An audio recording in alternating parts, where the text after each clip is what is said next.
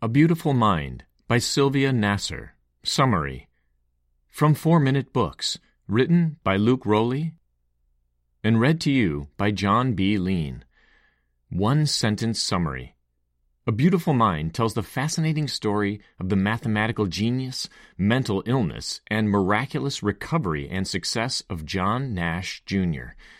Favorite quote from the author quote, I've made the most important discovery of my life. It's only in the mysterious equation of love that any logic or reasons can be found. Sylvia Nasar. Like many people, my first encounter with the fascinating story of John Nash Jr. was when I saw A Beautiful Mind. The movie was very well done, but the story itself was what I found most compelling.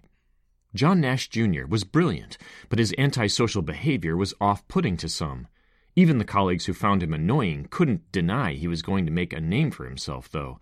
Tragically, just as his career was taking off, his behavior became more erratic and obsessive. His world came crashing down after his diagnosis with paranoid schizophrenia. The novel A Beautiful Mind chronicles John Nash's decades long battle with disease and his recovery. Author Sylvia Nasar brings us into the mind of a brilliant man tortured by his inability to distinguish paranoia from reality. Here are the three most interesting lessons from this book. 1. John Nash's mathematical brilliance began at a young age, and his graduate work made him a promising, up and coming academic. 2. Immense stress contributed to his diagnosis of paranoid schizophrenia that derailed his career and personal life for decades. 3. Nash's story ends happily with his recovery and career success. Are you excited to learn about one of the most influential and intelligent minds of our time? Let's begin. Lesson 1. The world began to see John Nash's brilliance when he was in graduate school making mathematical breakthroughs. Like many geniuses, John Nash had some eccentric and reclusive tendencies. But though his parents worried about him socially, he had a gift for thinking about math problems in new and unorthodox ways. Surprisingly, he didn't show glowing grades in high school math because he would neglect to show his work and just write an answer that he had solved in his head. But in college, his professors were astounded by his methods of solving difficult math problems with ease, and he was accepted to graduate school at Princeton University. Graduate students formed cliques under different mentoring professors, but Nash preferred to stay a loner, making him not particularly well liked. But he found his place working under John Neumann, who fathered game theory. Game theory is a way to explain human decision making among competing players through mathematical models. Nash expanded Neumann's theory in his thesis to include games involving more than two players and allowing for cooperation. This crucial step in the development of the theory allowed it to be relevant in real world situations, particularly in economics. Most importantly, his additions to the theory allowed the possibility of mathematically determining human behavior with the possibility of mutual gain. This became known as the Nash equilibrium, which would win him the Nobel Prize but not until half a century later. His thesis gave him huge recognition in the mathematics field and landed him a job at MIT.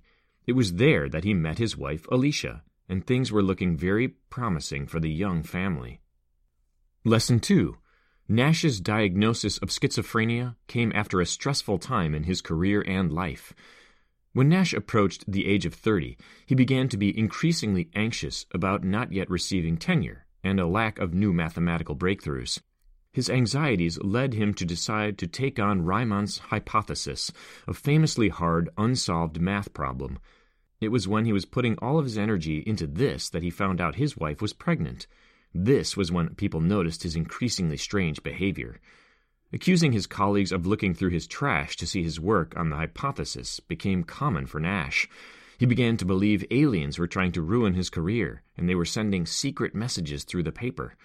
Turning down a professorship at the University of Chicago because he was, quote, Emperor of Antarctica, it was obvious that Nash was in deep. The tipping point for Alicia came when he went to Washington, D.C. in the middle of the night to give letters to embassies explaining there was an imminent world government. She had him committed to a psychiatric hospital where he was diagnosed with paranoid schizophrenia. Nash was treated and given the clear, but it was soon apparent he fabricated this to leave. He wandered to Europe to convince the embassies of his world government, but eventually was deported. Nash saw things get worse with his income source gone and Alicia filing for divorce. Living with his family for only a short time, he soon went back to an institution. Lesson 3. His tragic story turned around when he made a seemingly unbelievable recovery and he finally was able to have success. To most everyone around him, all seemed lost. But in a miraculous turn of events, he began to recover.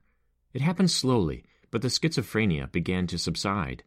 By the late 1980s, people at Princeton saw his research was real math rather than incomprehensible equations.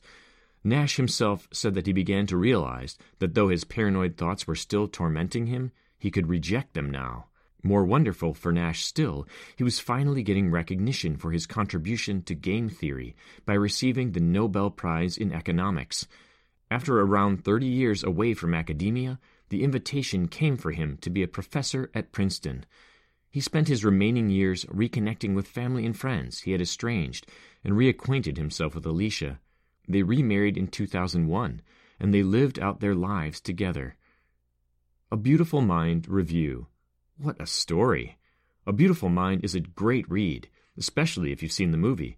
I enjoy math, and it's fascinating to learn more about Nash's contributions to the field and the struggles with mental illness he had along the way. Who would I recommend the A Beautiful Mind summary to? The 25 year old student of economics who would like some inspiration. The 47 year old who is curious about schizophrenia and other mental illnesses. And anyone who wants to learn more about an incredible man who contributed much to the world of mathematics.